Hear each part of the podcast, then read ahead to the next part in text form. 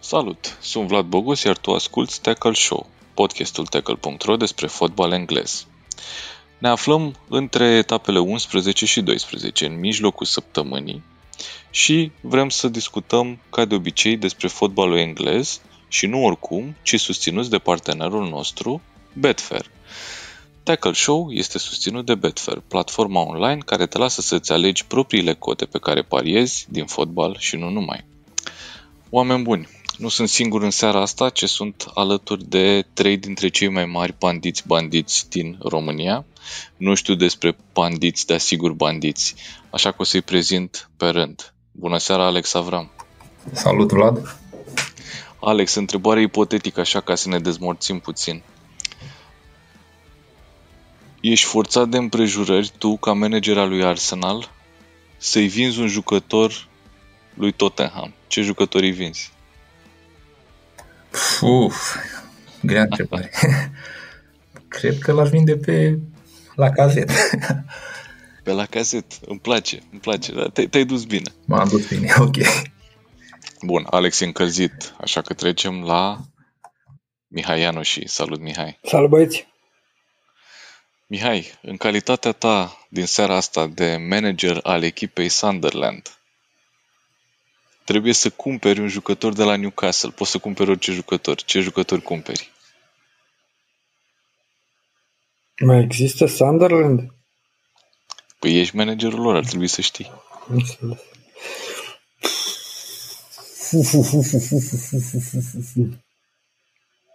Nu renunț la niciunul, nu vând pe nimeni. Păi stai puțin, că tu nu trebuie să renunți, tu trebuie să cumperi. Dar nu cumpăr. Dar nu cumpăr, dar eu nu vreau. Exact. Ok. Bun, cu această rezistență la întrebările foarte dibace ale moderatorului, îți mulțumesc, Mihai. Nu o să te dăm afară, ce continuăm. Salut, Mihai Rotariu. Hello, salut băieți. Mihai, în calitatea ta de manager al echipei Liverpool. Clar. Trebuie să cumperi un jucător de la una dintre marile tale rivale. Ce jucători cumperi? De Bruyne. Da. E ciudat pentru că eram aproape sigur că te duci pe Manchester City și totuși Manchester City nu e marea rivală a lui Liverpool, istoric vorbind. Da, dar în ultimul timp tradițională că am devenit. Cam rivala tuturor. Ani, așa. Rivala tuturor care au pretenții la titlu în Premier League. Iar referitor la întrebările pe care le-ai oferit lui Mihai și lui Alex, nu înțeleg în cazul lui Alex de ce nu-l dă pe Ozil la Tottenham, pentru că împușcă doi epuri deodată. Și iar în cazul lui Mihai, cum să nu-l iei pe celebrul Will Grigg? Adică, Doamne ferește. Măcar pentru cântecul Will Grigg's on fire. Exact. Exact. Ok. Guys, haideți să vorbim un pic despre ce s-a jucat în etapa 11 din Premier League, dar aș vrea să facem chestia asta cu un pic de twist, să facem treaba interesantă.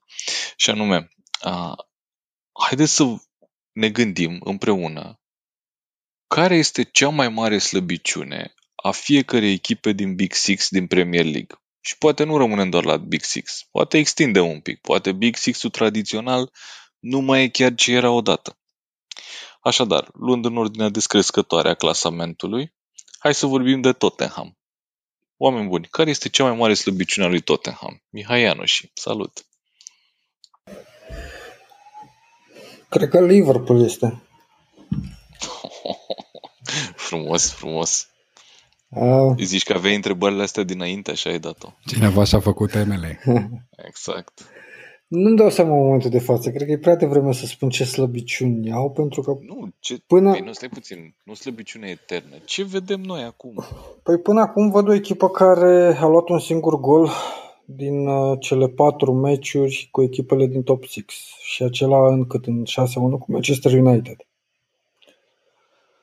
Deci nu prea îmi dau seama ce slăbiciune ar putea să aibă. Pare că până în momentul de față este o echipă perfect închigată de Mourinho. Cu siguranță vor apărea. Minusuri și slăbiciuni. Poate în defensivă, poate o accidentare pentru un fundaș central va lăsa un spațiu liber. Poate Højbjerg, care pare piesa fixă acolo, sau poate Harry Kane, nu știu. Banca, deși pe banca se găsește jucători interesanți, adică Bale încă nu pare că nu e refăcut 100%, nu poate să intre titular, să aibă acel breakthrough. Hai să zic banca ca să-ți ofer așa un răspuns.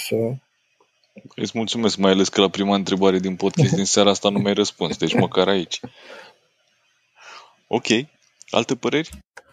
Eu aș zice că punctul lor foarte e cumva și cea mai mare slăbiciune. Aici mă refer la omul negru de pe bancă. Și la...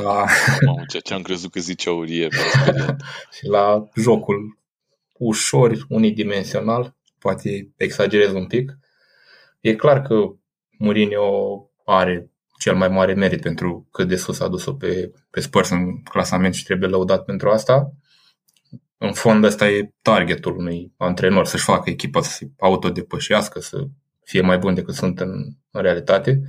Doar că prudența asta mea în gândire cu privire la Spurs vine cumva din faptul că nu cred că pe termen lung poți rezista să supraperformezi atât de des.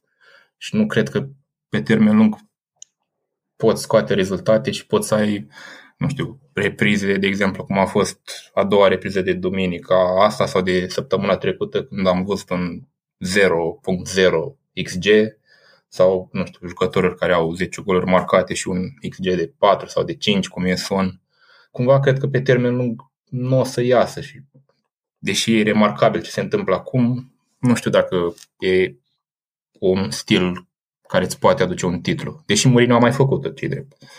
Uite, e foarte interesant ce zici, pentru că mă gândesc, crezi că se setează așteptările fanilor și ale comentatorilor într-un mod cumva nerealist? Adică mă gândesc așa, dacă ne uitam la începutul sezonului și am fi zis, măi, Tottenham termină pe locul 3 după oricare dintre Liverpool și Manchester City, ordinea fiind aleatoare, și Tottenham termină pe 3, am fi spus că Tottenham a crescut mult, dar uite că acum Tottenham arată foarte bine ca o candidată foarte serioasă la titlu. Așa că deja așteptările sunt un pic depășite. Întrebarea este, după începutul ăsta de sezon, va fi presiunea și mai mare pe echipă să livreze? Da, e bună întrebarea. Câtă Mourinho are experiența necesară să gestioneze presiunea asta. Acum vom vedea. Cumva etapa care urmează, despre care vom vorbi în detaliu mai târziu, ne va arăta și o altă față a lui Spurs, în care ei vor fi nevoiți să atace cu Palace. Și cred că în jocul lui Spurs contează foarte mult dacă echipa marchează prima sau nu. Pentru că dacă o fac, e clar, e foarte greu de bătut Spurs. Dar dacă Spurs nu înscrie prima, atunci vom vedea deficiențe. Ok. Bun, atunci hai să trecem la următoarea echipă, și anume la Liverpool. Și simt că cineva s-a odihnit la prima întrebare, așa că, Mihai, care este cea mai mare slăbiciune a lui Liverpool? Da, m-am odihnit. Eu cred că toate echipele au slăbiciuni, asta e clar, și slăbiciunile respective pot să-i determine să piardă campionatul destul de lejer printr-o accidentare, spre exemplu.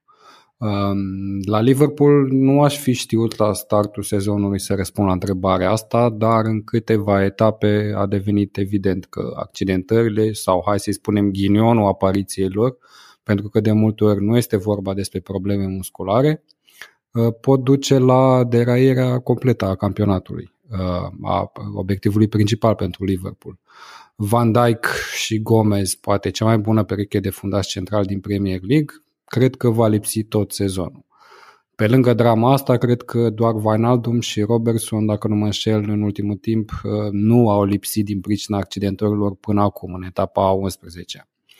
O altă vulnerabilitate care cred eu că poate dăuna este chiar strategia de recrutare a clubului. Pentru că momentan am rămas fără fundași centrali, vine perioada de transferuri, iar aducerea unui jucător cu experiență pe postul ăsta, din punctul meu de vedere, este vitală, dacă vrei să-ți crești într-adevăr șansele la titlu. Dar nu sunt sigur că o vor face, pentru că sumele cerute în iarnă sunt mult umflate față de realitate, iar clubul pleacă cumva de pe o poziție de negociere extrem de slabă. Dar, bine, Klopp și stafful lui au reușit până în momentul ăsta să se descurce admirabil, din punctul meu de vedere, prin acoperirea lipsurilor din lot și au acordat totodată destul de multă încredere tinerilor. Eu aștept cu nerăbdare varianta asta a lui Liverpool aproape completă, chiar și fără Van Dijk și Gomez, iar abia atunci cred că ne putem convinge de șansele reale pentru titlu. Iar referitor la Spurs, o să fiu foarte scurt, cred că vulnerabilitatea, a punctat foarte bine Alex, poate fi Mourinho, dar totodată mi se pare că principala slăbiciune stă în valoarea lotului și să ne gândim că în lot au doi jucători world class, Kane și Son, care până acum au combinat la marcarea 11 goluri și să nu uităm că recordul competiției e deținut de Shearer și Sutton cu 13 goluri. Suntem în etapa a 11-a, ei au combinat deja între ei de 11 ori. E clar că orice accidentare a lui Kane sau lui Son poate crea probleme mari în faza de atac, dar în rest n-ai ce să le spui lui Spurs. Cred că Mourinho e un overachiever până în acest moment. Ok. Alte păreri? Pe Liverpool, cea mai mare slăbiciune a lui Liverpool, că asta discutam? Ok. E greu de găsit puncte slabe la Liverpool, pentru că dacă a reușit să survoleze cu bine chiar și peste etapele astea cu mulți accidentați, cred că se demonstrează în primul rând că Klopp a construit o echipă, o filozofie și nu un simplu grup cu individualități.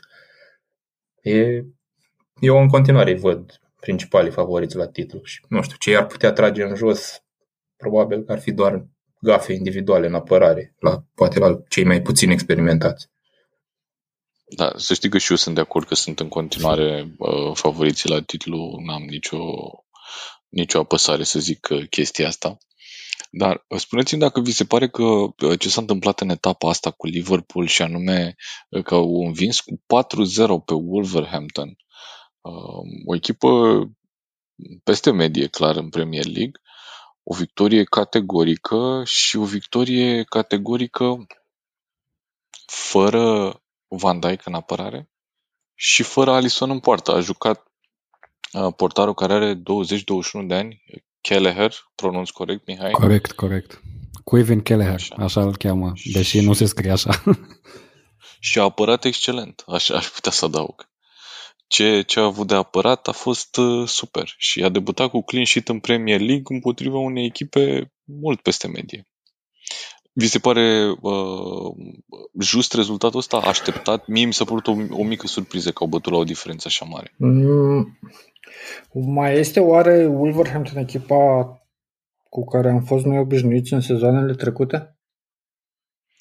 Și spun asta și pentru că Doherty nu mai este un jucător care era destul de important în angrenajul echipei. Adama Traore pare așa o umbră. Jimenez nu a fost. Iota a plecat? Adică ce jucător vă mai impresionează în momentul de față de la Wolverhampton? True. Pe mine mă impresionează Neto și Podence, dar într-adevăr sunt de acord cu tine. Wolverhampton mi se pare mult mai slabă ca în sezoanele precedente, iar lipsa lui Jimenez a fost enormă din punctul meu de vedere. Aproape că n-au contat în atac. Și Traore, da, parcă s-a stins efectiv. Ok. Bun. Cred că am lămurit-o și pe asta, că noi numai asta facem la Tackle Show, lămurim chestii. Așa că hai să mergem mai departe la una dintre cele 18 echipe favorite ale lui Mihai Ianoși și anume Chelsea.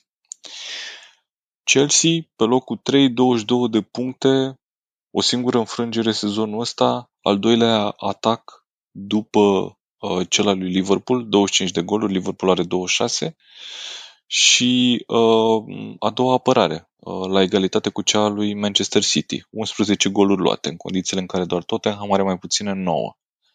Care este punctul slab al lui Chelsea? Și aici simt că vom fi de acord cu toții, ne aliniem. Lipsa de experiența lui Lampard. Exact asta aș fi zis și eu. Aș fi zis lipsa de experiență din lot, sincer. Nu știu dacă m-aș fi referit neapărat la Lampard. Mi se pare că au un lot valoros, dar cred că au nevoie de timp pentru a lucra la coeziune și momentan cred că încă se află în perioada de regăsiri.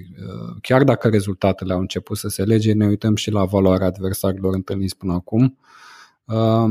Iar atunci când presiunea va crește din ce în ce mai mult și să ne uităm și pe următoarele meciuri pe care le vor avea, cred că vom vedea până la urmă în ce stadiu se află Chelsea în realitate. Ok, Alex?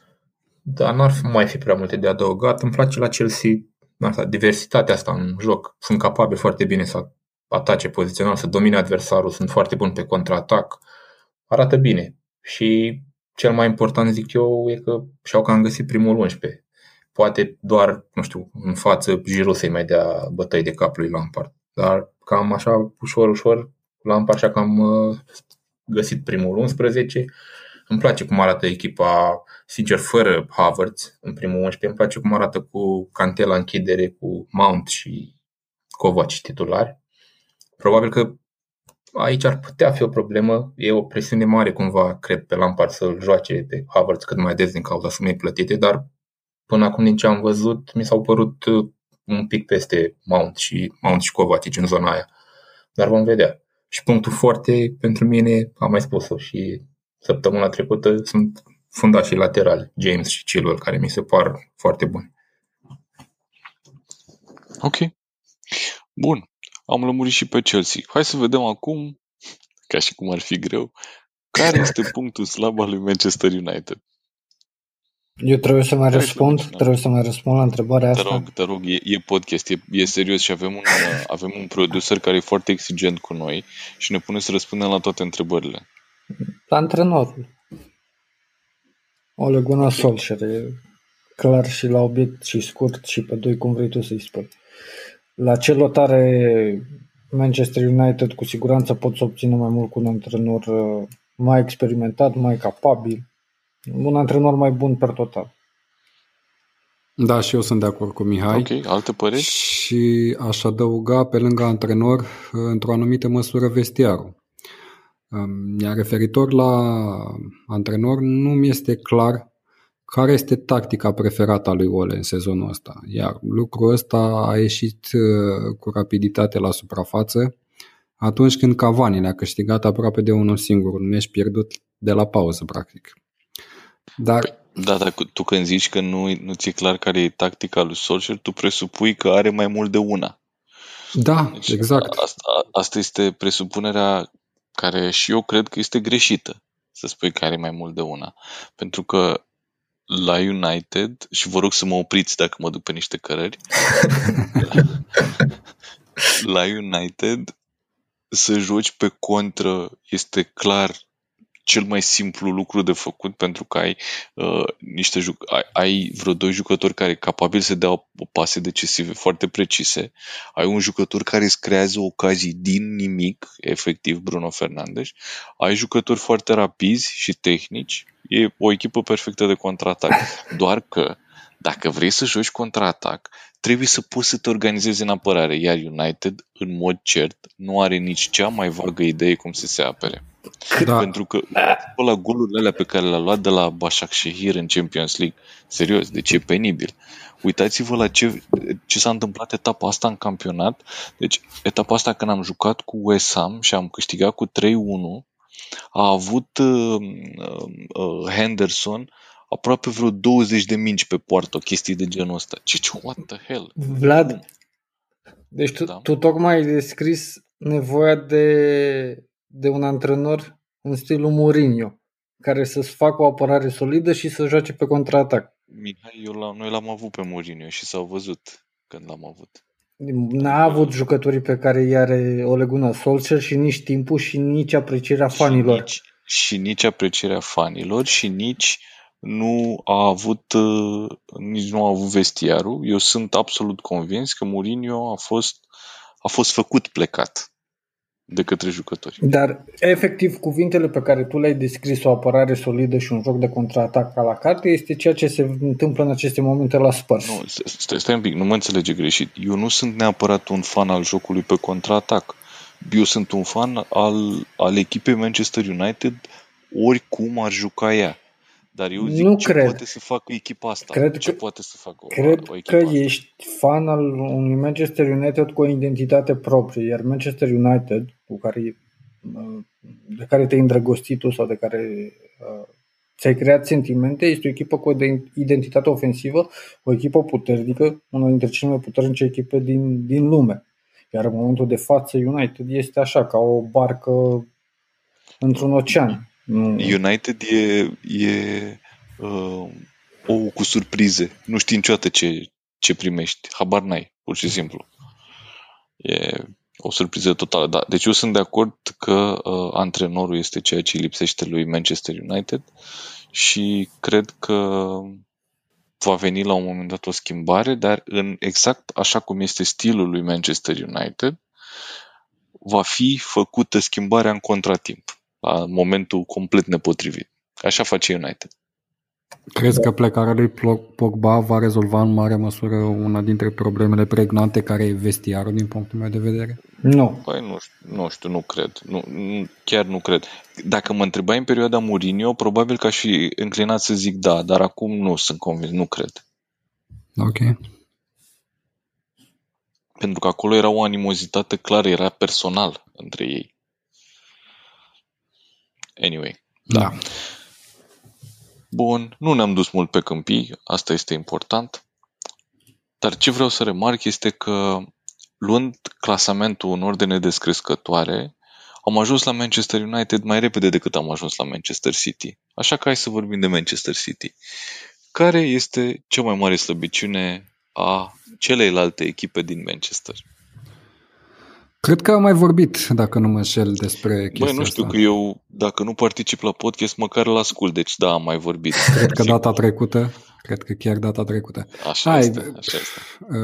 Știu că am avut punctat, un rant undeva la vreo 18 minute, ceva de genul. Da. Mi se pare că au un lot slăbit față de sezonul trecut și cred că putem sesiza o anumită scădere în absolut toate compartimentele și am subliniat, cum ți-am zis și ediția trecută, seria asta de neajunsuri și pornesc de la faptul că De Bruyne mi se pare că trage de unul singur linia de mijloc. În plus, mi se pare că Guardiola face o greșeală necapitalizând concret pe foamea de performanță pe care o are Foden în momentul ăsta și pe energia lui incredibilă pe care o aduce în meciuri.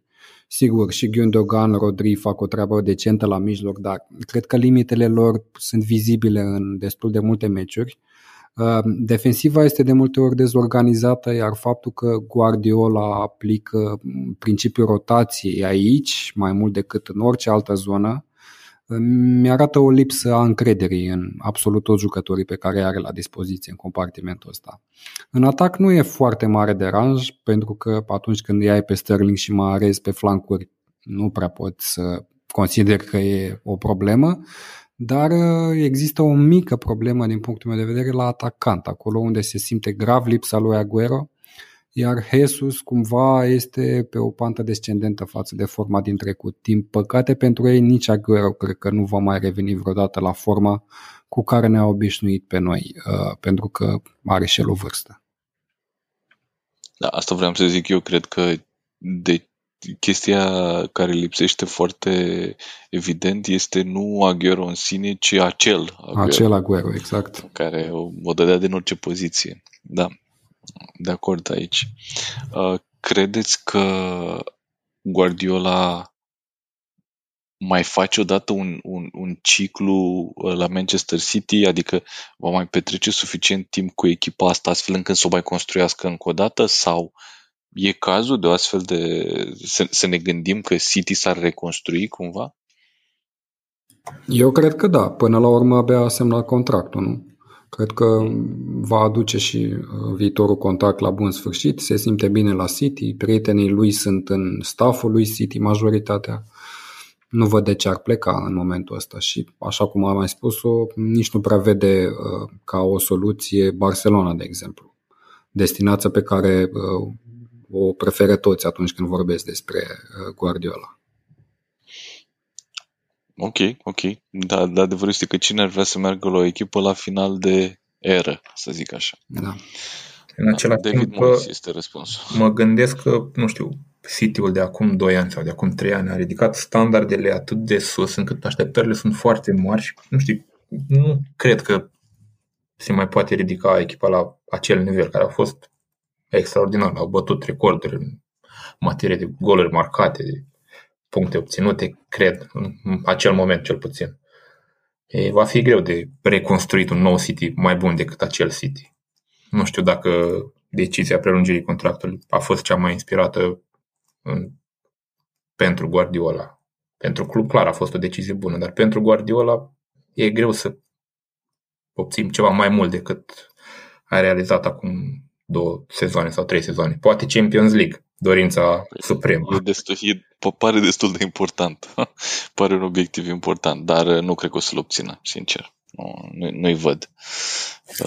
Ducându-se acolo, nu știu, poate peste niște ani, cu un alt antrenor, cu un alt context, dar acum it's not happening. Bun, am vorbit de Manchester City, am luat 5 echipe din Big Six, parcă ar mai fi o echipă, dar stai un pic să o găsesc în clasament, lăsați-mă un pic. Băi, pe 15, care-i faza cu Arsenal? Ce se întâmplă? A 20-a pagină din Google, cum ar veni. Băi, deci Alex, jur că încerc să mă abțin. Deci pe bune că încerc. Mai ales că eu l-am lăudat pe Arteta din prima zi de când am venit și până acum vreo câteva săptămâni, practic. Eu mi-am notat niște chestii legate de Arsenal. Are 2 pagini de notițe, ca să știți. Nu, sunt destul de scurte. Deci, Arsenal este pe locul 15 în clasament. Este echipa de pe locul 17 în funcție de goluri marcate. Șuturi pe poartă este pe locul 18 și șanse create este pe locul 20. La Cazet nu a mai înscris un gol din septembrie. Aubameyang din joc deschis are un singur gol în sezonul ăsta și Son are mai multe goluri decât are Arsenal ca echipă în acest campionat. Nu știu, mie ce mi-ai spus tu acum sună a un articol pe tackle.ro. Și sună a pariu clar, Arsenal retrogradează. Eu zic să nu mai aștepți. Noi am dat Leeds că retrogradează, nu putem să fiu atât de nebun să dau Arsenal că retrogradează. Dar e nasol ce se întâmplă acolo. Și am mai spus și nu vreau să mă repet. E o problemă atât de antrenor cât și de lot. Este, probabil se află unde era Liverpool acum nu știu câți ani. 8 ani, 10 4, ani. 5. Da, acolo. Dacă nu chiar 4-5, mult mai da, mult. Exact. 4-5 mi se pare că deja suntem în epoca modernă, nu? Da, da. Eu cred că e mai rapid să punctăm ce merge bine la Arsenal. Și mă gândesc și așa că trecem mai departe. Da, mă gândesc chiar la ce am scris în cronica etapei, care e disponibilă pe site, by the way, că practic luna de miere asta prelungită a lui Arteta cu Arsenal s-a cam sfârșit deodată. Și din punctul meu de vedere, mijlocul este principala vulnerabilitate, iar episodul celui de-al doilea gol, dacă nu mă înșel, atunci când Partey ieșea pe teren în condițiile în care adversarii contraatacau periculos, cred că este mai mult decât evident. Tunarilor le lipsește creierul de la mijlocul terenului, Ozil, și jucătorii de atac... Băi, tu chiar ai strănutat și ai ieșit Ozil? Sau? Da, nu știu ce s-a întâmplat. Da. M-ai speriat. Și asta aveam să zic, că jucătorii de atac, care sunt niște jucători tehnici, jucători periculoși pentru orice defensivă, nu mai beneficiază de șanse, este atât de simplu. O să trec însă peste toate astea și o să dau vina pe situația actuală pe chiar pe cei care se ocupă de transferuri și de contracte la Arsenal, pentru că, în primul rând, Ozil are un salariu exorbitant, este cel mai creativ jucător din lot, fără doar și poate, dar nu a contribuit cu absolut nimic în ultimii 2 ani. Și în plus de asta, hai să ne gândim că acum, cred că 2 ani, au dat 75 de milioane pe Pepe, care a dispărut între timp la rândul lui, în loc să aducă niște fundași decenți. Aștept să văd până la urmă când începe revoluția. Am avut impresia că a început deja în momentul în care l-au adus pe Arteta, în momentul în care am văzut că Arteta a promovat la echipa mare o turmă de copii talentați, iar acum copiii ăia stau de cele mai multe ori pe bancă. Mi se pare că au încercat cumva să împace ambele perspective, să-și întinerească lotul, să-și obțină performanță, și mi se pare că Arteta a scăpat cumva din mână orice drum clar către succes. Așadar, cred că o să fie încă un sezon de sacrificiu, trebuie să-și steagă tot efectiv și să o ia de la capăt. Eu mai am o problemă la Arsenal pe care am observat-o de când a venit Arteta și i-am dat așa timp, că poate greșesc eu, că nu sunt cel mai bun om în tactici și în strategii de joc. Formula de joc pe care o are Arteta la Arsenal e destul de ciudată. Joacă un 3-4-3 pe care nu știu cine îl mai joacă în momentul de față la nivel european de top. Adică joacă cu 3 Newcastle centrali. Da, dar Newcastle nu joacă cu 2 jucători pe glumez, da. Cu 3 în față. Joacă cu Bellerín extremă dreapta, cu Saka extremă dreapta, Tierney coborât fundaș central, 9 jucători de creație și au 3 jucători aruncați în față, William, Lacazette și Aubameyang, doar ca să fie 11 jucători pe teren. Da, asta e o așezare, o formație flexibilă, acest 3-4-3 strict pe faza defensivă, și în momentul în care echipa recuperează mingea, se transformă într-un 4-3-3. E puțin misleading să spui că echipa joacă cu 3 pe fund, pentru că oarecum a fost o măsură implementată de Arteta pentru a preveni puțin din acele greșeli care veneau în apărare, și chiar, cel puțin în prima parte a mandatului său, chiar a reușit, pentru că rezultatele din retur au fost bune și cumva s-a stabilizat apărarea, doar că s-a pierdut din creativitate. Să știi, Alex, că am urmărit de când a venit, și acum fac așa o paranteză și o să râdeți, de când a venit Conte la Inter, urmăresc sistemul 3-5-2 destul de des. Și pot să spun că cel puțin ce se joacă la Inter cu 2 atacanți, un lucru destul de rar în perioada actuală, îmi place. Și lucrul acela mă așteptam să-l văd când văd tactica aliniată de Arteta și la Arsenal. Adică un cuplu Aubameyang cu Lacazette se putea forma acolo în față și cred că era mult mai simplu pentru amândoi jucători. Așa îi rosești efectiv pe ambii fotbaliști. Da, voi v-ați gândit că e posibil ca Aubameyang să fi terminat benzina? Nu, nici de cum. Uite-te, mă uitam la meciul lui Arsenal cu Tottenham și omul a avut mingi de gol pe care în sezoanele trecute nu le-ar fi ratat. Uite, cred că meciul ăsta a fost cam primul meci sezonul ăsta când i-ai putea reproșa ceva. De asta n-aș vrea să tragem concluzii că și-a terminat benzina, pentru că se vorbea de forma proastă a lui Aubameyang încă din acum o lună, de prin octombrie, când el efectiv nu avea mingi, nu era jucat, era problema echipei. El era jucat aiurea în momentul ăla, da, de acord. Da, trebuie să mă înțelegi, Alex, că eu încerc să alienez toate bazele de fani, adică să nu rămână nimeni. Corect. Nu, da, te întreb cine să-i servească mingi lui Aubameyang? Ozil. Da, eu sunt fan Ozil, adică în momentul de față... Băi, Mihai, ia un paracetamol, te rog eu. Știi că sunt în izolare, deci trebuie să mă înțelegeți. Dar și asta cu Ozil, și asta cu... e un singur jucător. Mă uit în respect lotul celor de la Arsenal. Cine să-i paseze, cine să fie Harry Kane sau oricine pentru Aubameyang? Nu are cine. Am simțit cum ai zâmbit în timp ce zicea Harry Kane. Nu, dar serios. Zâmbetul tău se simte, Mihai, pe înregistrare. Adică așteptările voastre sunt de la William? True. Da, corect. Cred că Ceballos ar putea să fie un răspuns într-o oarecare măsură, da, și să ne gândim la jucătorul care a venit la Arsenal în primul rând, după un campionat european în care cred că a fost unul dintre cei mai buni jucători, campionatul european Under-21 de atunci, și mi se părea un jucător mai degrabă creativ decât un jucător care să rupă spațiile pentru echipa adversă. Poate între timp Arteta își dă seama de necesitatea asta vitală și o să-l pună în postul pe care trebuie. Da, nu cred că putem așa sublinia neapărat lipsa de jucători creativi. Cred că problema principală e că toată ordinea asta pusă în joc de Arteta și toată rigoarea asta a stors creativitatea sau nu mai permite creativitate din partea jucătorilor din față. Cred că asta ar fi problema și cumva totul s-a robotizat, s-a automatizat și jucătorii au foarte multe sarcini, când primesc mingea știu exact ce trebuie să facă și cumva se pierde pe partea cealaltă pentru că jucătorul nu mai are imaginație.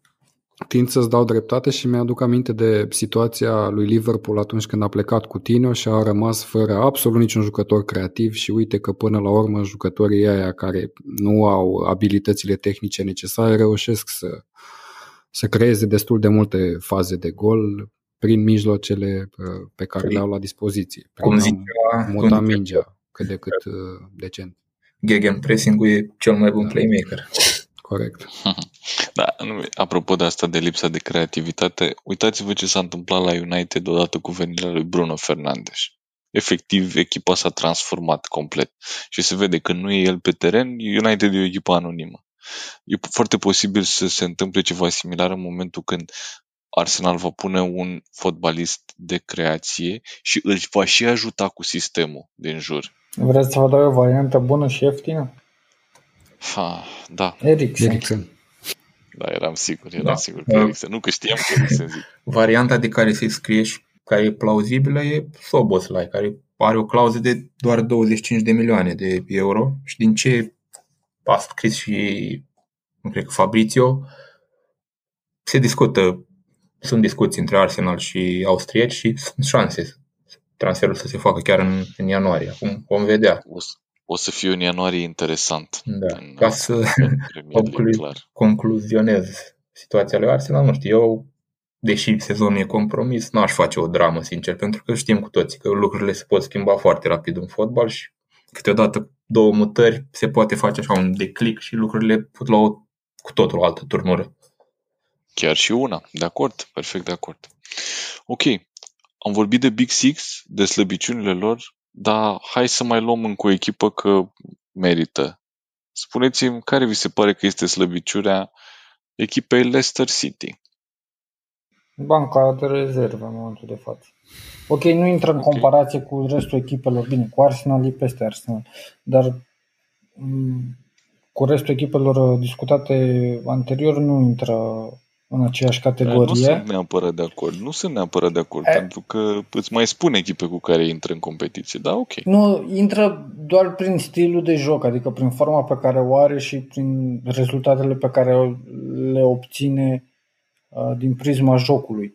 Dar ca și valoare individuală nu e acolo. Nu pot să compar. Pe termen lung am văzut sezonul trecut, mi se pare description-ul perfect pentru Leicester, o echipă care poate să obțină rezultate, dar nu are constanța necesară să ducă la bun sfârșit un sezon întreg. Eu aș face o comparație oarecum cu situația de la Tottenham, acolo unde am spus că ei depind foarte mult de forma lui Kane și a lui Son. La fel depind și Leicester, poate în mai mare măsură, de forma lui Vardy și a lui Maddison și nu au un locuitor sub nicio formă în lot pentru ambii. În apărare, totodată, au foarte mari probleme, dar probabil că o să-și revină oarecum, revin jucătorii după accidentări, dar lipsa cea mai mare pe care am identificat-o e cea a lui Ndidi de la mijlocul terenului, care asigura cumva un echilibru, dădea cumva un răgaz echipei, să fie creativă, să-și asume anumite riscuri, lucru care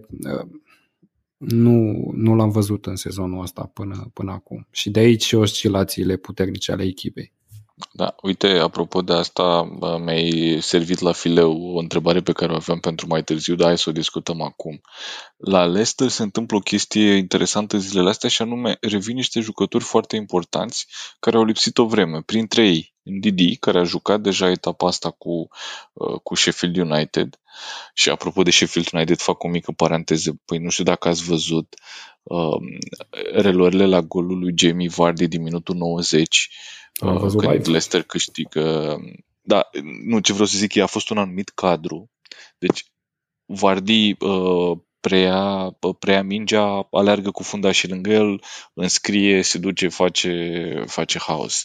Și era un cadru în care era prins Chris Wilder, care stătea pe vină la marginea terenului și se uita la Vardy și efectiv, nu știu, m-a întristat. Felul ăla cum a lăsat capul în jos, da, corect. Efectiv se vedea că era dărâmat în momentul ăla. Era efectiv dărâmat, gol în minutul 90, ar fi scos un punct Sheffield United acolo. Nu s-a întâmplat deoarece Jamie Vardy. Închid paranteza. Și deci la Leicester revine niște jucători. A revenit Ndidi, deci a jucat deja de 2 ori, am zis că a jucat și în Europa League. A jucat în Europa League și Pereira și, dacă nu greșesc eu, și Soionciu. Da. Și practic they're getting the gang together, cum se spune. Adică le revin cel puțin Ndidi, pentru mine, eu v-am zis, de vreo 2-3 ani, de 2 ani cred că zic, Ndidi este omul pe care trebuia să-l ia United ca să-și rezolve problema din fața apărării, nu Matic, ci Ndidi. Asta era transfer. Da, eu cred că până la urmă s-au descurcat destul de bine cu majoritatea lipsurilor, în special în apărare, cu excepția lui Ndidi, cum ai spus tu, Vlad. Mi se pare că Soinciu a fost foarte bine suplinit de un Fofana pe alocuri excelent, iar Pereira a fost suplinit în sezonul ăsta de Justin. Problema este că Justin între timp a fost mutat pe celălalt flanc, de pe dreapta pe stânga, din pricina accidentării lui Castani. Iar acolo joacă acum Albrighton. În orice caz, în momentul în care ai un lot extins la dispoziție, este ideal, în special în acest sezon care, din punctul meu de vedere, este un sezon pe amfetamine. N-ai cum efectiv să joci din 3 în 3 zile până la finalul lui. Așa e. Bun. Oameni buni, dacă tot am făcut paranteza aia mică cu Sheffield United, echipa care este pe ultimul loc în Premier League, mă gândeam să vorbim un pic despre cine arată cel mai bine pentru supraviețuire în momentul ăsta. Arsenal. Cumva...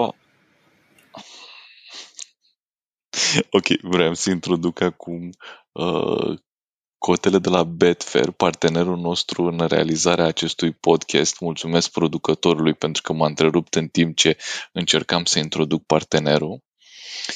Și așadar, apropo de Arsenal, la Betfair are cotă 101 la retrogradare. N-am căutat-o eu, a căutat-o singurul fan Arsenal care este în acest moment pe podcast. Bun. Așadar, vreau să vă dau o premisă și apoi să ne uităm la cotele pentru retrogradare, că sunt două chestii foarte bizare, dacă mă întrebați pe mine. Premisa este următoarea. La începutul sezonului eram cu toții cumva de acord că echipa care va fi cea mai slabă, cel mai probabil, în Premier League și principala candidată la retrogradare era Fulham. Cam pentru toată lumea a fost asta. No. Da, am zis în podcast că nu o să fie Fulham. Am zis. Mihai, nu știu dacă a dat-o vreodată pe Fulham. Ok. Toți în afară de Mihai am fost de acord că ar fi fost Fulham. Căutăm episodul? Să-l ascultăm? Ai dreptate. Nu încercam să am dreptate. Anyway, premisa mea este următoarea. În momentul ăsta, mie mi se pare că Fulham are o șansă unică și foarte puțin probabilă în viitor de a nu retrograda. Și anume că sunt niște echipe care overall nu par mai slabe decât Fulham, doar că nu reușesc să marcheze goluri. Și în felul ăsta Fulham momentan e peste linie și pare totuși că e o echipă care știe să înscrie goluri. Așadar, hai să ne uităm la cote, la Betfair. Avem așa. Care credeți că e prima? Cea mai mică cotă la retrogradare. West Brom. Sheffield. E West Brom și e diferență mică față de Sheffield. West Brom are 1,29, Sheffield are 1,33. Sensibil, e pe acolo. Sunt cam pe acolo. Acum, dacă la West Brom am văzut niște sclipiri, și apropo de sclipiri, mi-aduce foarte tare aminte echipa asta de multe puncte de vedere de Norwich sezonul trecut. Au și echipamentul ăla de deplasare galben cu verde, s-au hotărât să o facă la fel. Chiar dacă am văzut niște sclipiri la West Brom, uite că are cota cea mai mică la retrogradare. Și Slaven Bilic și-a mai câștigat el o gură de oxigen cu victoria din etapa trecută, deci nu etapa 11, etapa 10, a 10-a, pardon, în care West Brom a învins-o cu 1-0 chiar pe Sheffield United, adică pe contracandidata directă, dar cea mai mică cotă. Păreri? Da, eu sunt de acord cu tine, Vlad, că pe lângă faptul că avem un sezon extrem de imprevizibil, destul de comprimat, contează să ai la dispoziție un lot destul de echilibrat, iar dacă facem comparație, de exemplu, a lui Fulham cu Sheffield, cred că tindem să dăm un avantaj evident lui Fulham, chiar dacă Sheffield are de partea sa experiența unui sezon extraordinar în Premier League. Sheffield, spre deosebire de Fulham, de exemplu, nu s-au întărit cum trebuie în vară și chiar mă întrebam de ce au considerat că trebuie să iau un atacant cum e Brewster, pe care, apropo, nu-l folosesc decât 5-10 minute pe meci și n-au ales să investească banii respectivi în întărirea lotului în alte compartimente, cum ar fi defensiva sau mijlocul. Pe defensiva a fost punctul lor forte sezonul trecut. Ar fi fost culmea să investească fix unde păreau să fie cei mai buni. Da, investești și atunci când ești puternic, pentru că ai nevoie de backup. Iar ceea ce se întâmplă acum în Premier League arată clar că au făcut o eroare în vară, că nu au investit acolo unde trebuie. Dar pe de altă parte mă aștept ca Fulham cu lotul actual să nu treacă linia de sosire în regulă până la capăt, pentru că în continuare mi se pare că nu au un antrenor cu experiența necesară în Premier League, în primul rând, și nu au nici lotul care să le dea speranțe că ar putea scăpa sigur de la retrogradare. Toate celelalte echipe cred că pot avea speranțe în sensul ăsta că cu ceea ce au la dispoziție îi pot depăși. Să nu uităm că mai există și o fereastră de transferuri în iarnă, fereastră pe care mulți sigur nu o vor rata.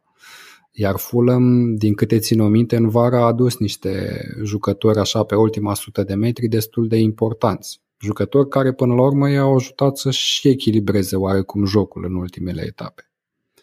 Nu știu, rămâne de văzut.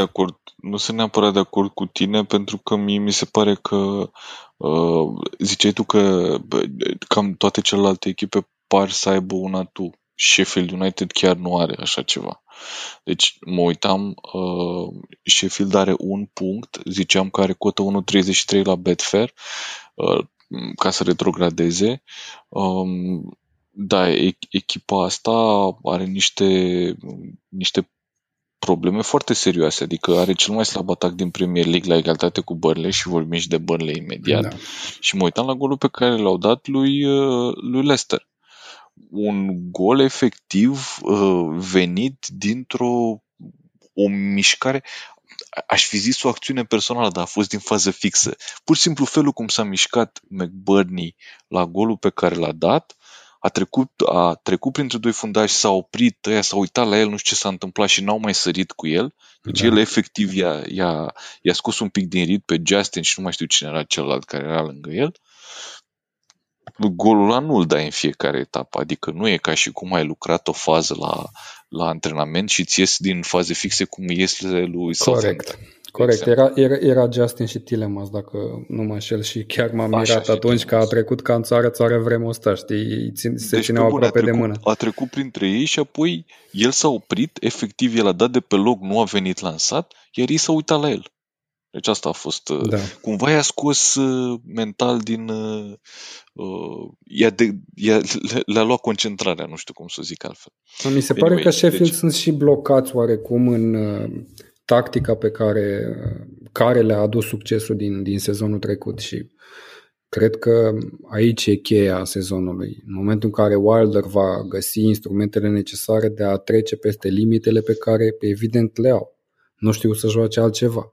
Probabil de aceea nu joacă nici Brewster, jucători pe care au plătit 25 de milioane de lire totuși. Na, okay. E ceva ciudat acolo. E ceva psihologic, cum îmi spuneam eu un taximetrist acum niște ani. Eu cred că va fi interesant să vedem cumva ce compartiment ajută mai mult o echipă să se salveze de la retrogradare, pentru că mi se par puțin diferite ca abordare echipele care sunt acolo. Mi se pare că Fulham e o echipă care are mult mai multă calitate în față, dar care are o apărare foarte slabă. Și la polul opus și Burnley, West Brom, chiar și Sheffield, deși a luat ceva goluri. Mi se pare că sunt echipe mult mai solide în spate, dar care sunt așa cam seci pe faza ofensivă. Și va fi interesant de văzut. Băi, uite, Fulham joacă destul de frumos, dar n-are apărare. Ei se vor salva sau e mai important apărarea? Ce ne facem atunci când luăm în considerare expresia că cea mai bună apărare e atacul? Se știe. Da, Alex, tu vorbești ca un om înțelept care a scris pe Tackle niște articole despre anatomia unei retrogradări din Premier League. Exact așa vorbești, nu știu. Doar e ca și cum ai fi scris și despre Fulham și despre Bournemouth. În cazul anatomiei lui Fulham, atunci, nu știu, corpul nu mai putea fi nici măcar testat, deci era ars. Resuscitat, da. Corect. Bun, hai să mai vedem următoarea.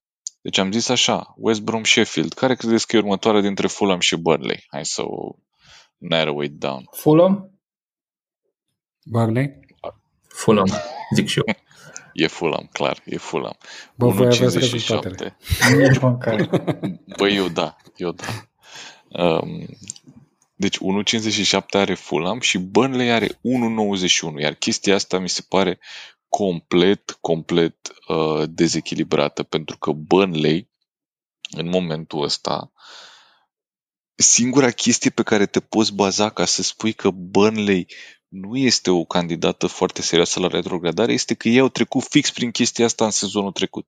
Exact la fel. Și s-au scos.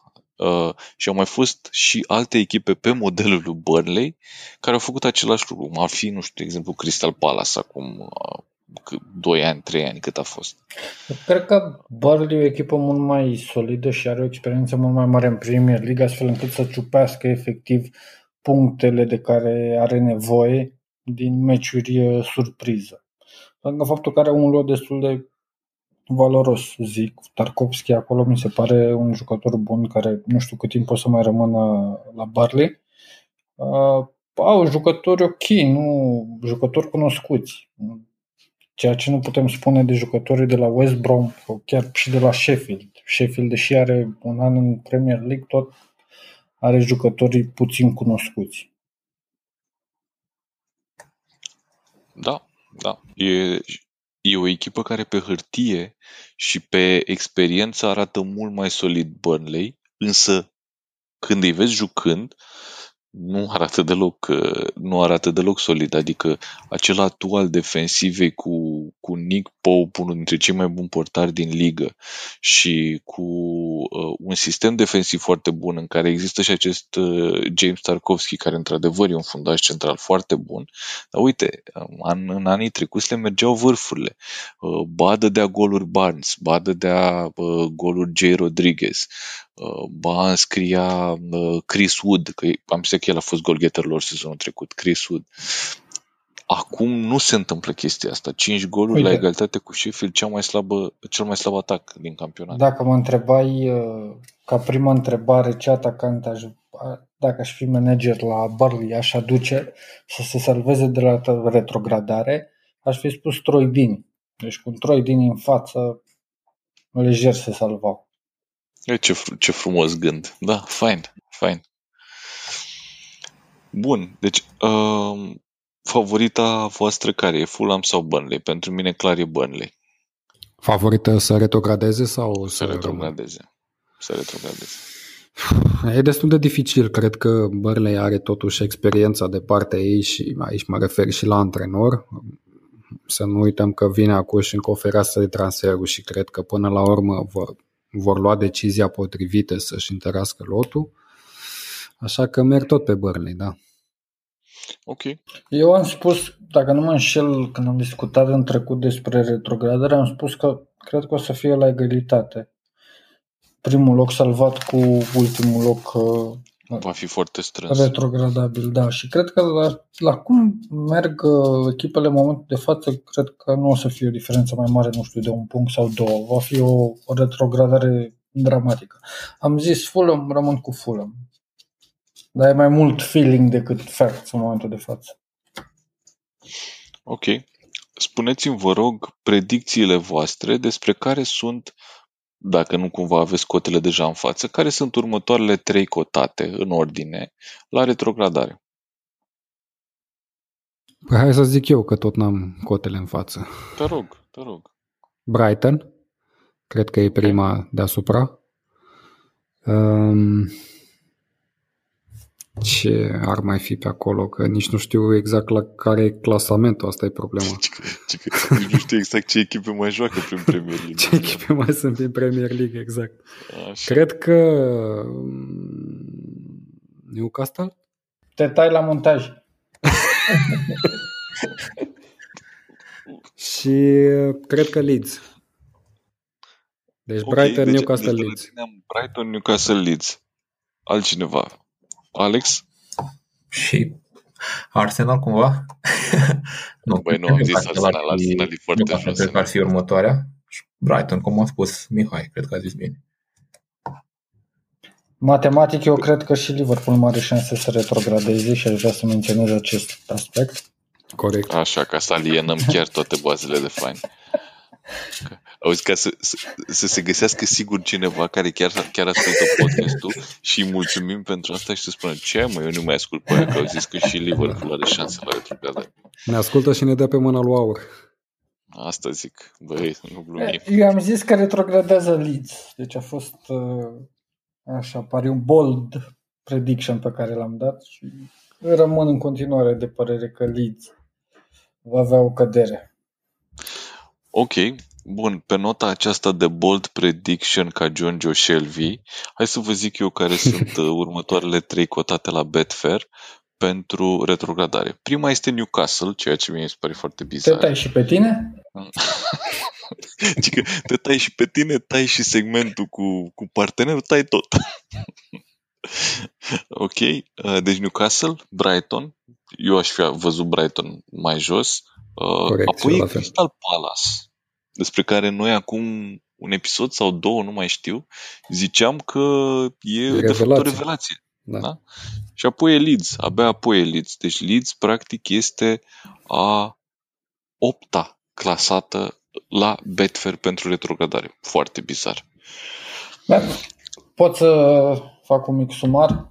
Atâta timp cât nu tai toate segmentele pe care ai zis că le tai, sigur. Nu, e normal să fie ca și alte echipe să aibă cote mai mici pentru retrogradare, dar cred că cele 3-4 echipe care chiar acum se află în subsolul clasamentului, ele vor retrograda. Este o diferență destul de mare între Sheffield, de exemplu, și Brighton, între, nu știu, West Brom și Newcastle. E o diferență mult prea mare și trebuie să se întâmple mult prea multe lucruri neprevăzute pentru ca echipele Palace, Newcastle, Brighton să pice. Cu Brighton, ok. Bun, poți pe mine cu chestia asta, cu acest comentariu, poți să mă tai la montaj fără niciun fel de problemă. Bun, vă propun în continuare un mic joculeț și anume aș vrea să vorbim, să facem o rubrică de Fantasy Premier League și mă gândeam la un format pe care nu cred că l-am mai făcut până acum, un format pe care l-am ascultat de mai multe ori în podcastul meu de căpătâi în materie de fantasy și anume Always Cheating.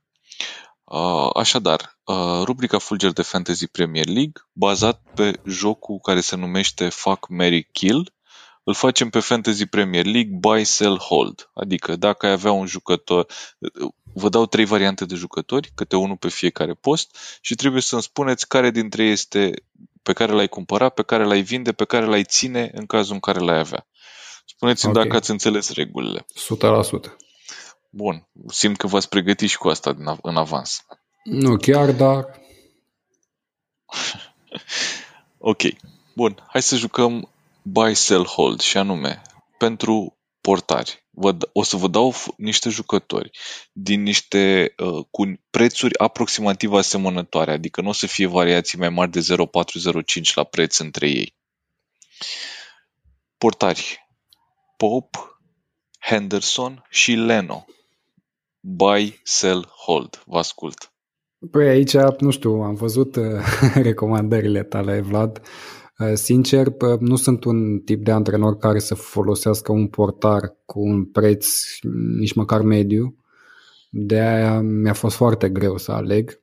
Și fac o mică paranteză, o să recomand antrenorilor de FPL să verifice mereu pe site sau în aplicație, dacă au aplicația, secțiunea Fixture Difficulty Rating, pentru că acolo putem urmări dacă seria de partide care urmează este una favorabilă sau nu, în cazul fiecărei echipe, respectiv fiecărui jucător. În cazul prezentat de tine, Vlad, mi se pare că l-aș cumpăra pe Henderson, l-aș vinde clar pe Pope și l-aș păstra pe Leno. Și aici m-aș axa exclusiv pe program. Totuși, așa cum am spus, mi se pare că sunt niște portari mult peste bugetul meu. Ok. Bun, am notat. Apropo, eu notez. Am făcut tabelaș. Super. Alex, eu zine. O să spun că îl cumpăr pe Leno. La fel, din pricina programului, pentru că Arsenal are 2 meciuri la rând acasă, iar următorile chiar cu Burnley, un adversar facil și mă aștept în sfârșit să se întoarcă cumva roata. În sfârșit te aștepți la 0-0. Păi pentru Leno ar fi ok, știi, la Fantasy un 0-0. Așa e, e super. L-aș vinde pe Henderson pentru că United joacă cu City și l-aș păstra pe Pope. Acel 0-0, știi, ar fi bun și Arsenal jucând cu Burnley, 0-0 ar fi perfect și pentru Pope și pentru Leno. Cred însă că Henderson are un program destul de facil imediat după City, dacă nu mă înșel, joacă cu 2 echipe destul de abordabile. Asta în condițiile în care rămâne titular. Corect, uite. Și aici o discuție că asta era capcana. Eu nu știu exact care e situația lui De Gea din punct de vedere medical. Nu știe nimeni. Nu știe nimeni. Nu. Păi, dacă e să o luăm tehnic care este situația lui De Gea, el a ieșit accidentat, a fost acum o etapă, a fost pe bancă etapa asta, iar în meciul din Champions League care se joacă în timp ce înregistrăm noi, De Gea tocmai a luat 2 goluri. Atât am avut de zis. Ok, înainte să trecem la Mihai Ianoși și vreau să spun că am exact aceleași opțiuni ca și Alex. Îl cumpăr pe Leno, îl vând pe Henderson și îl țin pe Pope, dacă l-am. Mihai. Da, sunt de acord cu voi. Îmi par opțiunile logice în momentul de față. Chiar nu pot să fiu gică contra la întrebarea asta. Bun. Buy, sell, hold pentru fundaș. Am 3 variante pentru voi. Kurt Zouma de la Chelsea, 5,6 milioane.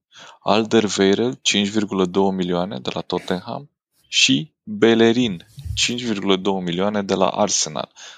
3 fundași din Londra. Buy Zouma, sell okay, Bellerín și hold Toby. Eu aș pune buy Zouma, keep Bellerín și sell Alderweireld.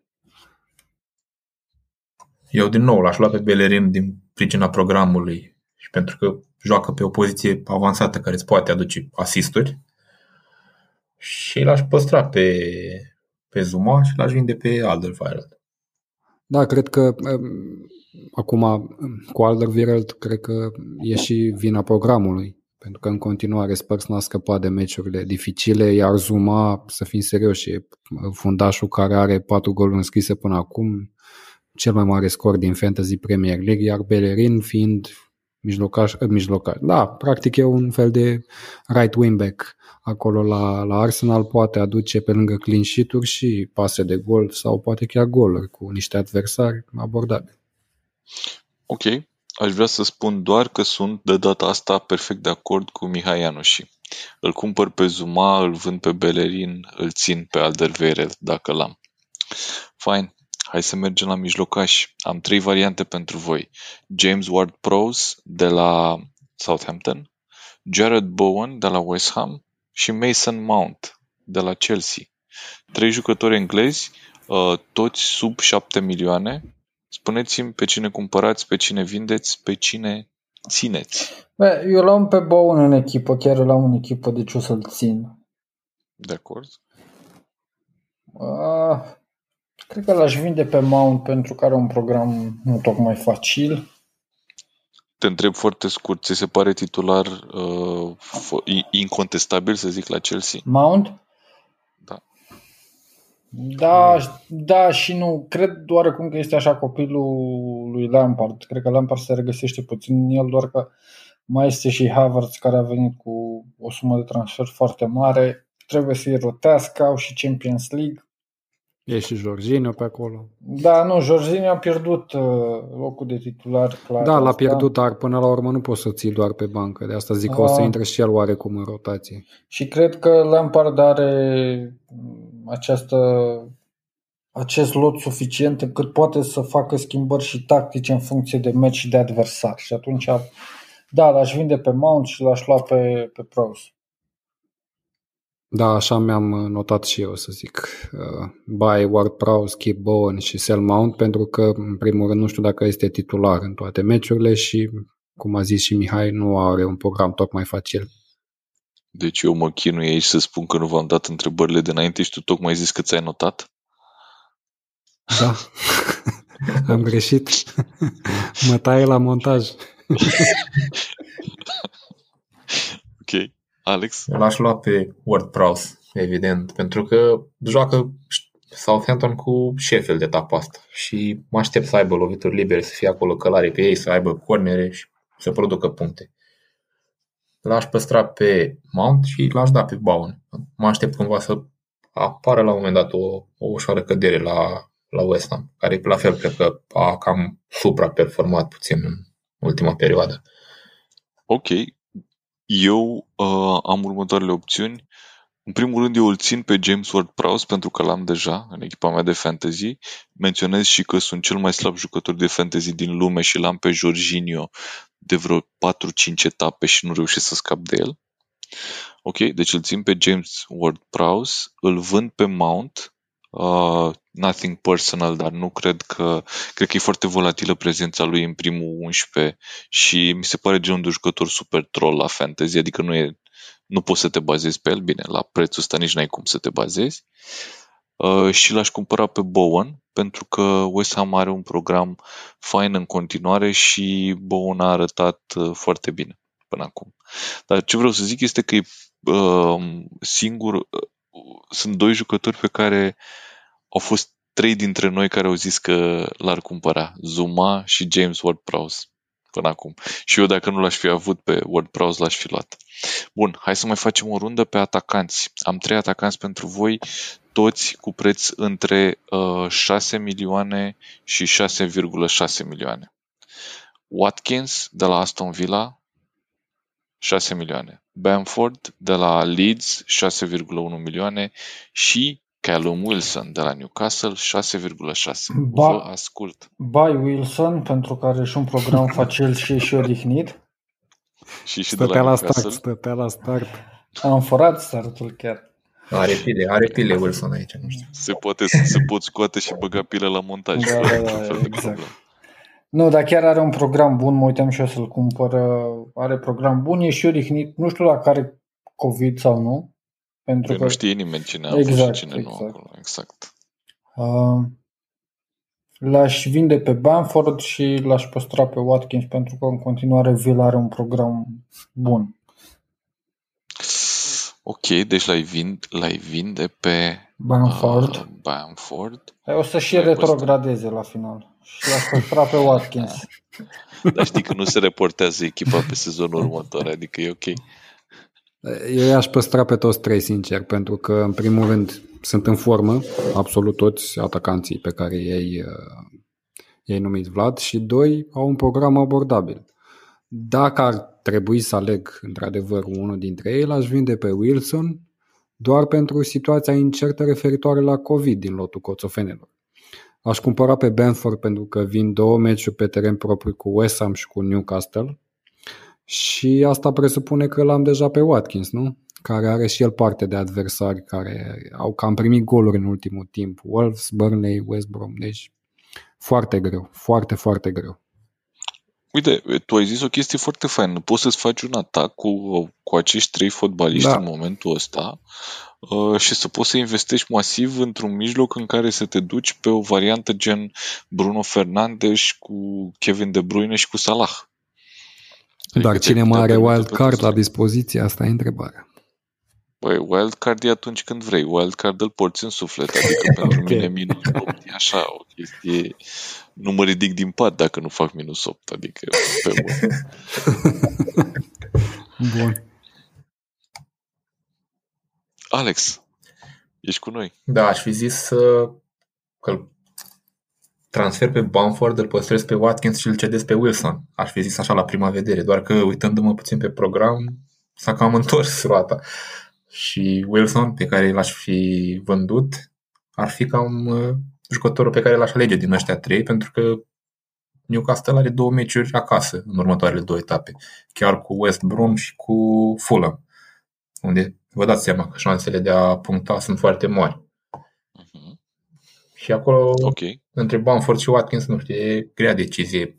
Deși Bamford probabil că își creează mai multe ocazii, mai mult în fața porții, datorită faptului că joacă pentru Bielsa. Da, na, are un program puțin mai greu cu West Ham și după aia pe Old Trafford. Și cred că ar fi indicat renunțarea la Bamford și Kip cu Watkins. Dar strict din pricina programului. Deci renunți la Bamford și îl ții pe Watkins, da? Mhm.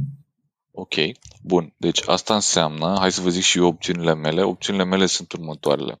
Eu l-am pe Watkins și încep să cred că nu mi-l mai doresc. Așa că pe Watkins îl vând. Dacă l-aș avea pe Bamford, nu mi-aș pune problema să-l vând, pentru că deși ca fotbalist nu îmi place absolut deloc și am zis-o de mai multe ori, pare că merge, pare că funcționează, că dă goluri. Whatever it is, ce aduce puncte la fantasy, și în mod cert l-aș cumpăra pe Wilson. Este opțiunea cea mai shiny și chiar mă gândesc la un transfer al lui Wilson în etapa asta. Am un plan diabolic de a scăpa de Jorginho și l-aș sacrifica și pe Watkins cu ocazia asta și mi l-aș aduce pe Callum Wilson. Ar fi super. Bun, sper că v-a plăcut runda asta așa cum a fost. Văd că și Wilson are 3 opțiuni de cumpărare de la noi, așa că stă destul de bine dacă îl apreciem. Și hai să facem o tranziție foarte, foarte firească la etapa a 12-a din Premier League, care se va juca în weekend. Spuneți-mi în primul rând dacă voi credeți că se joacă Newcastle cu West Bromwich. În sensul că Newcastle a avut meciul amânat din etapa trecută, cel cu Aston Villa, pe motive de coronavirus. Nu știm exact ce se întâmplă acolo, dar asta este motivația oficială. Păi să avem un corespondent acolo la stadion, nu știu, un fan Newcastle, dacă avem printre noi. De unde să găsim așa ceva în România? Habar nu am. No. E răspunsul meu. Nu, de ce să vă să zic? Că știu că am văzut, că am citit, nu, chiar n-am văzut nimic. Probabil că nu știe nimeni. Au reluat parcă antrenamentele la bază jucătorii. Nu s-a comunicat exact cine a avut COVID sau cine are în continuare. Probabil va mai fi o rundă de testări înainte de etapă și atunci se va stabili. Da, ultimele știri pe care le-am citit și eu azi spuneau că meciul se joacă, dar la fel era totuși puțin vag, nu se dădeau prea multe informații, doar că indicațiile autorităților sunt că s-a dat ok-ul în momentul de față. Dar cum a spus și Mihai, probabil ultima rundă de testare va fi vineri și atunci vom ști mai multe. Scuzați-mă puțin în timp ce îl cumpăr pe Callum Wilson. Da, și eu cred că o să se joace pentru că nici nu mai pot imagina când s-ar putea amâna, pentru ce dată s-ar putea amâna încă un meci din Premier League și așa e un sezon extrem de aglomerat. Pentru Aston Villa deja are 2 meciuri amânate, vreau exact să subliniem. Păi, oricum, în noaptea de Revelion stăm toți acasă, ne uităm la Premier League, nu? Când nu ne-am uitat. Corect. True. Ok. În etapa asta sunt mai multe meciuri faine, dar niciunul nu este precum Manchester Derby. Așadar, sâmbătă seara la 7:30 vom avea Manchester United cu Manchester City. Simt că va fi o încercare grea pentru mine personal. Simt că voi fi nu foarte calm. E mereu un meci care mă ronțăie la creier, acest duel cu City, și chiar dacă United intră în duelul ăsta cu un palmares surprinzător de bun pentru nivelul aparent al echipelor în ultimul an, deci mă uit efectiv la ultimele 12 luni, astăzi este 8 decembrie, 1 an și o zi, hai să o luăm așa, în ultimele 12 luni, United și City s-au întâlnit de 4 ori, de 2 ori în Premier League și de 2 ori într-o semifinală de Cupa Ligii, câștigată de Manchester City până la urmă. Deci, în astea 4 dueluri, Man United are 3 victorii, 2 în Premier League, una în a doua manșă de League Cup, dar nu mai conta că oricum s-a calificat City. Spuneți-mi dacă vi se pare că nivelul celor 2 echipe din momentul ăsta este radical diferit. Adică vedem un meci disproporționat, se înclină poarta într-o parte, într-un derby de genul ăsta. Se înclină terenul, nu poarta. E greu de anticipat, sincer, și mi se pare că duelul este mai echilibrat ca în sezoanele trecute, când paradoxal Manchester United s-a impus, din câte ținem minte. Cred și tind să-i dau un plus lui Manchester United, pentru că mi se pare că presiunea e mai mare pe Manchester City decât pe United în momentul ăsta. Presiunea de a câștiga un titlu, mă refer. Și vor tinde să atace în valuri, iar așa cum ai spus tu, Vlad, la începutul podcastului, Manchester United este mai degrabă o echipă de contraatac decât o echipă care să construiască, să-și subjuge adversarul, așa cum spune marele maestru Ilie. Mă aștept la un meci mult mai echilibrat ca în trecut, mă aștept la o tactică mult mai prudentă din partea lui Guardiola, dar în continuare sper ca Manchester United să se impună. În continuare sper și eu că Manchester United să se impună. Da, încercam să-mi fac în cap o echipă acum ar trebui să arate United ca să o contracareze pe Manchester City și, sincer, nu știu ce ar trebui să-i facă United lui De Bruyne. Pentru că City fără De Bruyne e o echipă pe care poți să o bați oricând și poți să te și bată, să fim serioși. Adică păi, trebuie să-i facă același lucru care l-a făcut Spurs lui De Bruyne. Să-l anihileze efectiv. Îți trebuie acolo într-adevăr un Højbjerg, un jucător care e departe de a fi strălucitor în teren din punct de vedere tehnic, dar e clar pentru ce a fost pus acolo. Acum trebuie să identificăm în lotul lui United jucătorul corespondent lui Højbjerg de la Spurs. Și cred că sunt câțiva. Matic, nu știu, e ap de joc? Da, Matic e ap de joc. Mai zi-mi o dată, Alex, că n-am înțeles. Mă gândesc că... McTominay, eu sincer cred că United va încerca o chestie de genul, va avea un închizător și va avea un om care îl va urmări, va fi umbra lui De Bruyne și omul ăla cred că va fi Fred. iar închizătorul cumva îl va dubla. Habar n-am, sincer. E posibil să facă și un fel de marcaj prin rotație cu atacanții. N-am nici cea mai vagă idee. Cert este că am o anxietate foarte mare față de meciul ăsta. Cumva, în ultimii ani, de fiecare dată când United o bate pe City, și s-a întâmplat de destule ori, parcă nu-mi vine să cred, pur și simplu, pentru că cele două cluburi, la un moment dat, cumva au plecat pe niște traiectorii foarte diferite.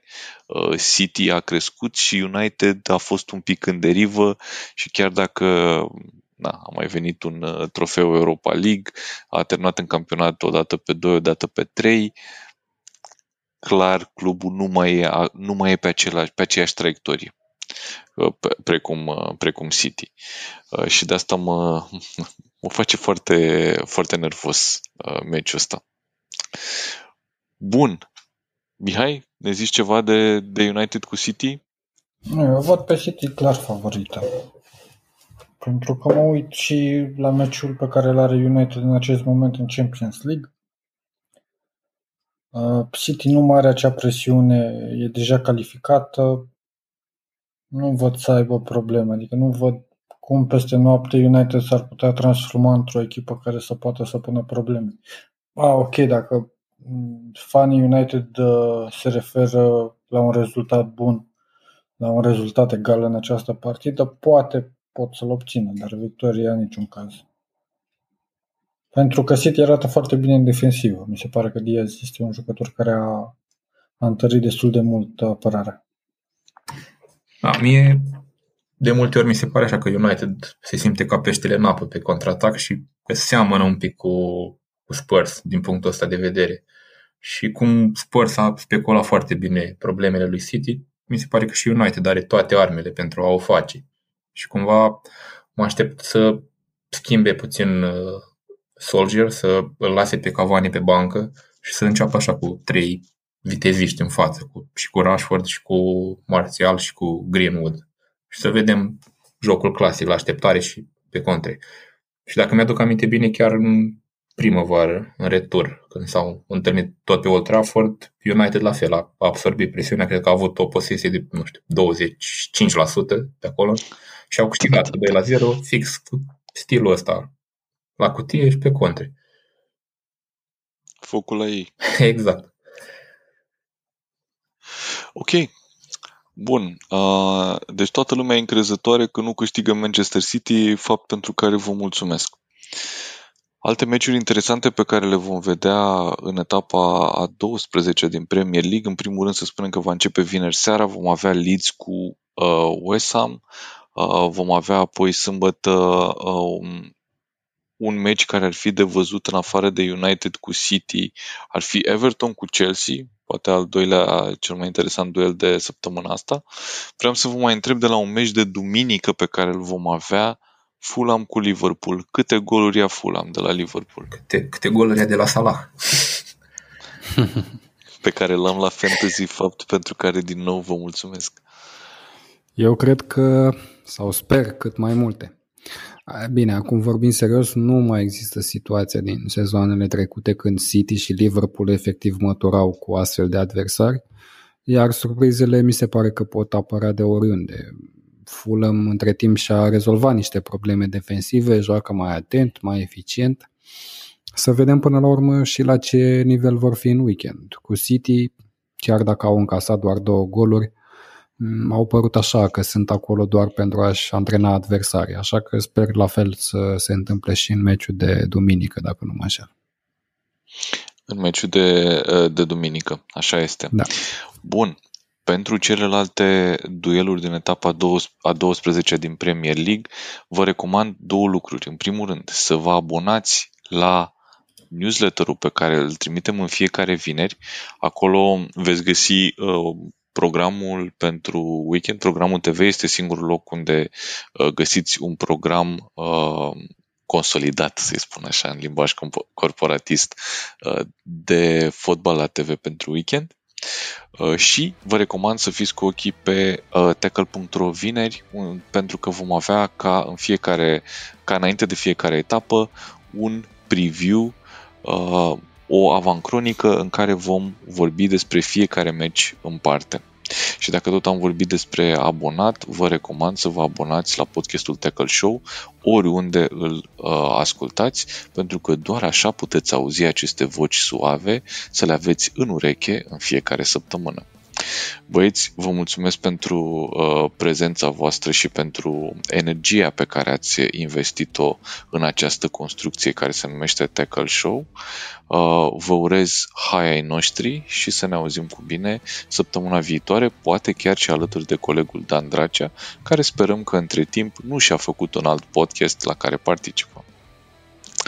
Acesta a fost Tackle Show, ediția 114. Vă mulțumesc și vă stimez! Tackle Show este susținut de Betfair, platforma online care te lasă să-ți alegi propriile cote pe care pariezi în fotbal și nu numai.